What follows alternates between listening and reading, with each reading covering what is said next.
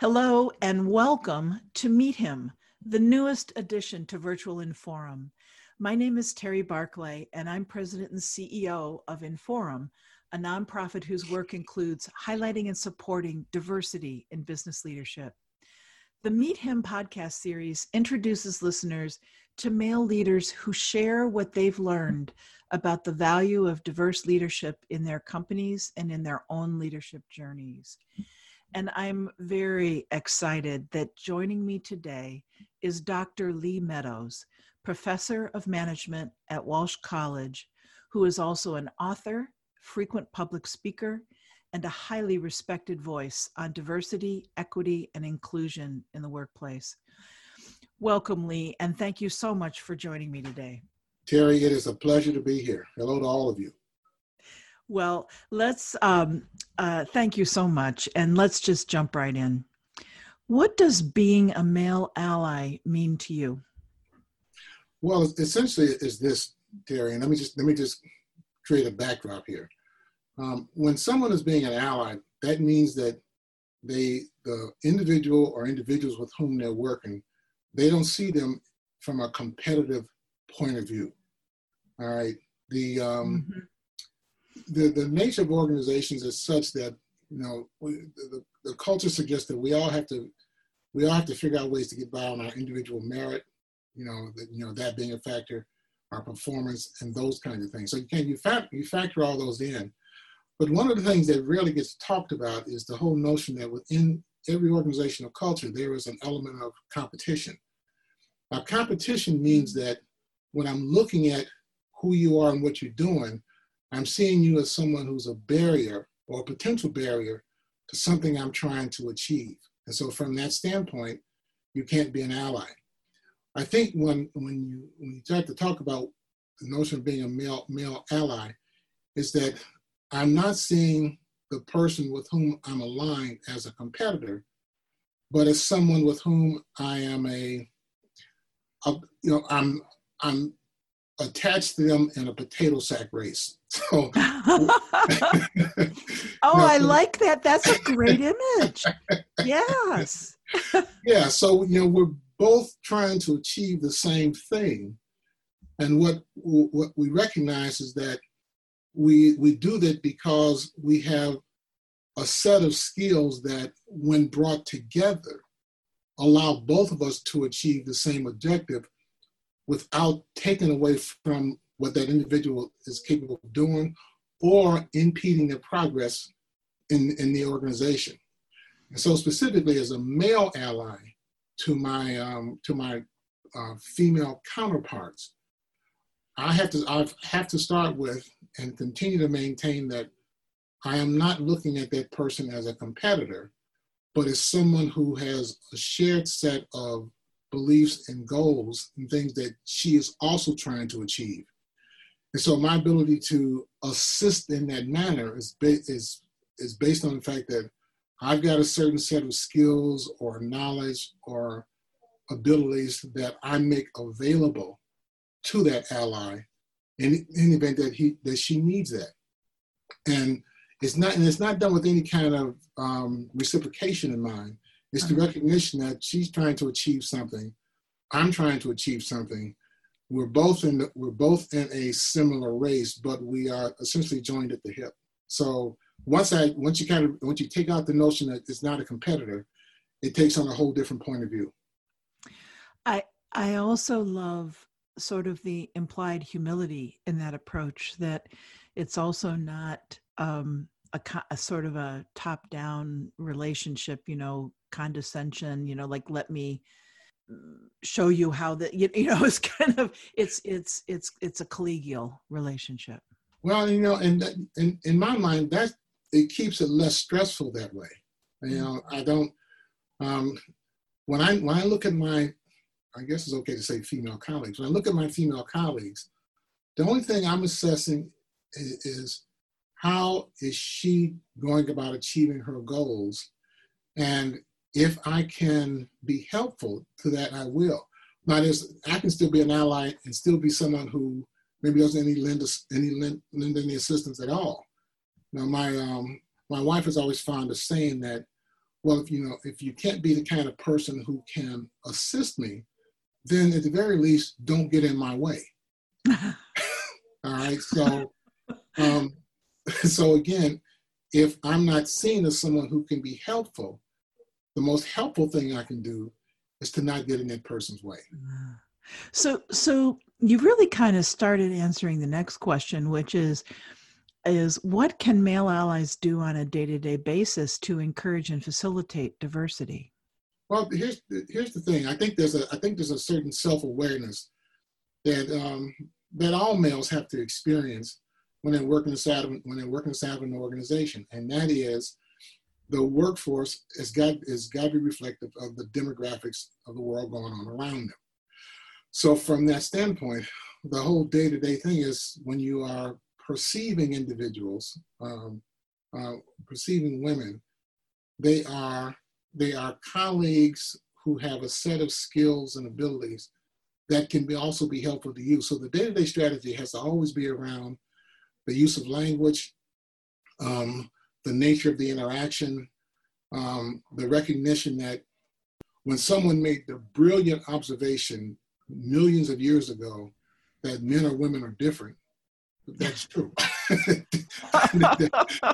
and so because they are different, that doesn't mean that it's exclusive. It just means that the, the point of view as a male that I bring into the workplace is still limited because I don't understand I don't understand or, or can connect in certain ways to that female point of view that also gets brought into the workplace. But when those two points of view are allowed to both collaborate and facilitate around projects and interactions and things that are designed to make the organization better, you can, you know, it can, it can be a, um, it can be a gold mine.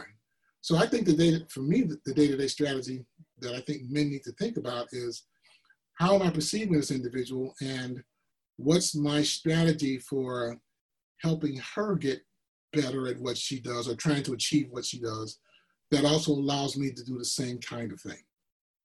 Wow, I I love uh, that's a different focus, I think, than how most people think about this, and it's very profound. I can see where, and where it also would be very effective um, in so many different ways. Thank you for sharing that. And, and, and let me add this as, as part of that. You know, you and I have been around long enough to, to know that um, in our experiences, we've heard people along the way say, well, you know, I don't see black, I just see people. You know, I don't see women, I just see people. Well, that's not true and it never has been true. Right. That woman that you're looking at is a woman. right. And, and, and because she's a woman, um, that doesn't mean that you see her in some kind of you know, some kind of disjointed or gray light. She has skills and abilities, and the recognition is that she is a woman who brings a unique point of view and a unique, unique set of skills to the organization in such a way that it increases the uh, organization's ability to be productive and be and be profitable. Mm-hmm. That's that is such a great point. Um, and you know, it feels like it's an such an empowering point too because people are being recognized and supported for their unique gifts uh, that you know we're not all the same and so we're really allowing organizations through that process to really harness sort of that mosaic of skills and abilities and talents and viewpoints which is we know from the research improves the bottom line at companies. And see, and that's the issue that you know that you and I and others like us we face all the time. The knowledge about that is out there. The research yes. has been done. In fact, you know, in, in my profession, you you read enough academic articles over the course of, of a lifetime, and you begin to realize they're all pretty much saying the same thing. You know, anything, for instance, anything we know about group dynamics from the 1980s, well, people talked about that in the 1940s. The issue has always been the application and the execution. Mm-hmm. And you know, if an organization decides that part of its culture will be the fact that we embrace, you know, we embrace the differences in terms of skills, gender, ability, and all that, because it's reflective of one, the social dynamic, and two, it gives us access to information that we normally wouldn't have, you know, if we didn't do that. Then it, you know, then it becomes a little bit, it becomes a lot easier to manage. This thing doesn't have to be stressful as um, as sometimes it gets made out to be. Uh, yeah, I, yes, I, I love that. You know, and it kind of answers the question if you went to a CEO and said, I, I, think about the EY Peterson Institute research that shows that diverse teams improve the bottom line by at least 6%, you know, I can't think of a CEO that I could go talk to and say, if I could get a better net revenue of 6% for you, would you pay attention to that you know and it does but it is about the execution yeah. because people have the the intellectual understanding of why this is beneficial but but creating the kind of culture where you can actually harness it and put it into practice um, is different and i love your approach that this doesn't have to be stressful you know that's really great so is there one characteristic that you believe every leader should possess Oh yeah, I, for me, it's it's focus. I know that you know um, a lot of the literature and a lot of the books that I've read by other leaders, everybody talks about um, that it starts with vision, and I I know it does, but you know, vision doesn't mean anything if you can't focus the people around the vision. And so, you know, as as as you know, if as we go through this particular COVID thing, um, there are always distractions around a vision. You know, things happen like this. I mean, just kind of came, it just kind of, it came out of the blue. Theoretically, none of us saw it coming. And so here we are in a situation where we're operating out of social isolation. Well, that doesn't mean that, the, that an organization gives up on its vision. It just means that now you have to, as a leader, you have to focus your resources and focus, focus everybody's intent, focus their resources, make sure they understand that irrespective of the distractions, or in this case, the fact that we've had to take a completely different approach to getting work done, it, we don't lose sight of what it is we're trying to accomplish. We're trying to build cars, so let's keep that as a focus. You know, we're trying to um, keep our maintain the flow of our restaurants, so keep that as a focus. We, you know, we do curbside service. Um, you know, we want to maintain uh, an opportunity to meet so that we can talk about issues that are going on around around the vision. Well, now Zoom meetings do that, so let's keep that as a focus. So when you know, so I so I tend to lean in the direction of, you know, I accept the fact that you that you have a vision because why would you lead if you didn't have one? But can you focus? Can you keep? Can you focus and can you keep the people around you focused so that that vision can be realized? Right, right. I'm I'm curious. Does that lead to sort of our next question of is there one mistake that you witness leaders making more frequently than others? oh, consistent. Whether it's consulting consulting consulting coaching it doesn't matter. There's one there's a well actually there's a series of consistent mistakes but let's oh i'm worried i'm going to resemble some of these but please go ahead. No, so let's just uh, let's just talk about the one that seems to be a dominant one and that is underestimating the talents of the people around you. Um, ah. for one of, because one of the things that I have noticed, you know, you know, for whatever reason, micromanagers can advance in the organization just as quickly as as other kinds of managers. In fact, in some instances, they tend to advance a lot faster, which is disturbing. But in the process of doing that, one of the things that they that they never seem to take into account is the fact that by micromanaging, they continue to undermine the talents of the people who report to them. So much so that what begins to happen is people show less of their talents and more of their attitude and mood. So um, at a, there, there, comes a point in time in leadership, and I think it needs to happen right at the beginning, where you you go in with the recognition that my job is to achieve a certain level of productivity through this group. And the only way I can do that is to not limit what they do by my constant overseeing, but to find out what their capabilities are and support that as part of the process of get of trying to get us to that particular point. You know, you you you take ego and insecurity out of the equation. And if your people know that where you're coming from is one of we're all trying we're trying to accomplish this thing together, they get it. In fact, they get it a lot sooner. And they tend to be a lot more productive. So if I could, you know, if I could uh, have a forum, if you will, like Inforum, in which I could, you know, stand high atop a mountain and shout to every leader on the planet, that would be the thing I would say. Would you please stop undermining the talents of the people who report to you? They will deliver. Wow. that is really profound. Um, the link between micromanagement and people displaying their moods and their, I mean, that is, that's powerful stuff. Um, you know, 400, 400 years of being at work in an organization, you start to figure out, you start to figure out a few things. so, point taken. So, um, uh, Lee, you you have a reputation for really uh, being passionate about developing leaders. And what advice do you give someone who's going into a leadership position for the first time? Um, my my advice has always been to start with I don't know.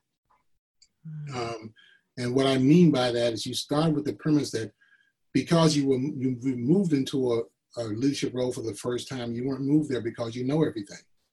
You were moved there because you demonstrated some sliver of being able to get things done through people.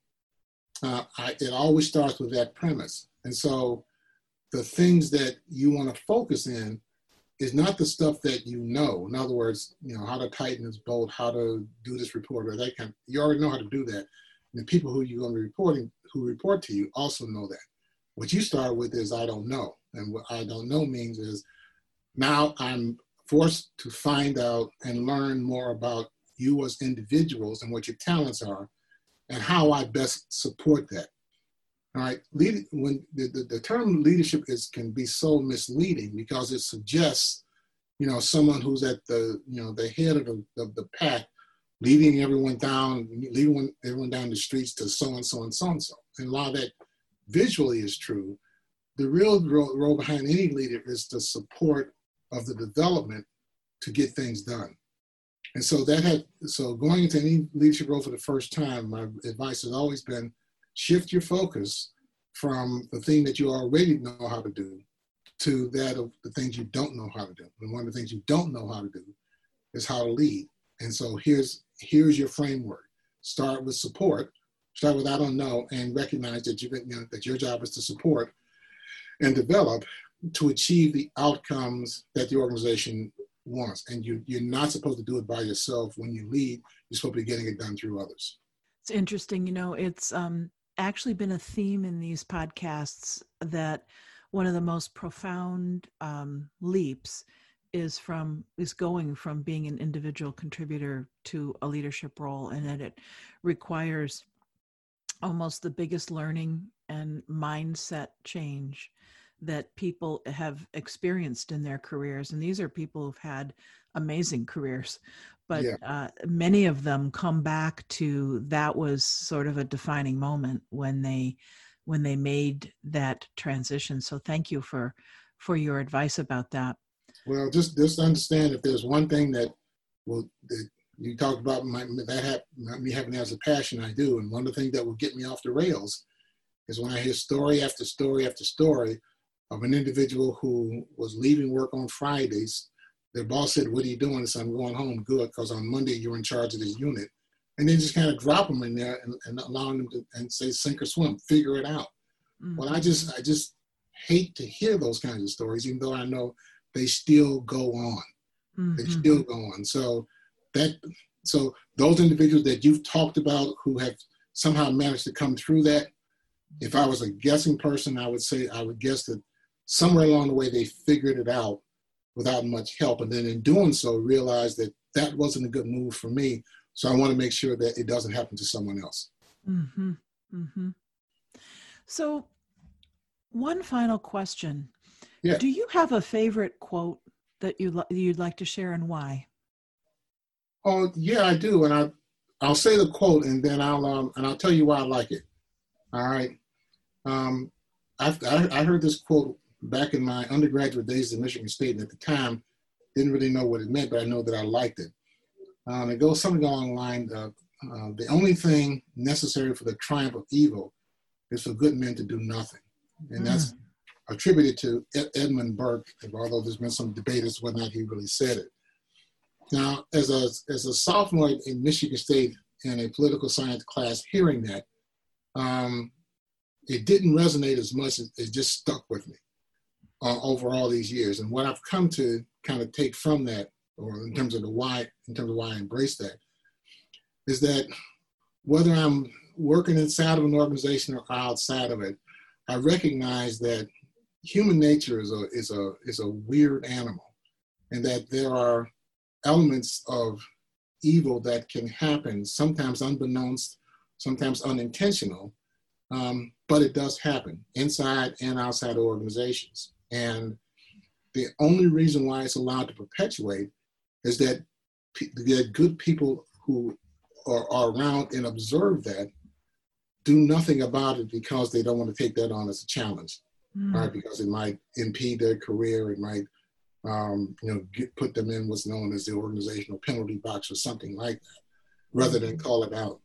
And you know, and, and, and I'll be honest, Gary, you know, as a as a young person in my career, I'm sure that I I saw a number of things that I didn't think were right, but I just kind of let them go mm-hmm. because I was trying to, you know, trying just trying to stay out of trouble and trying to advance my career. But you now, somewhere there's something happens.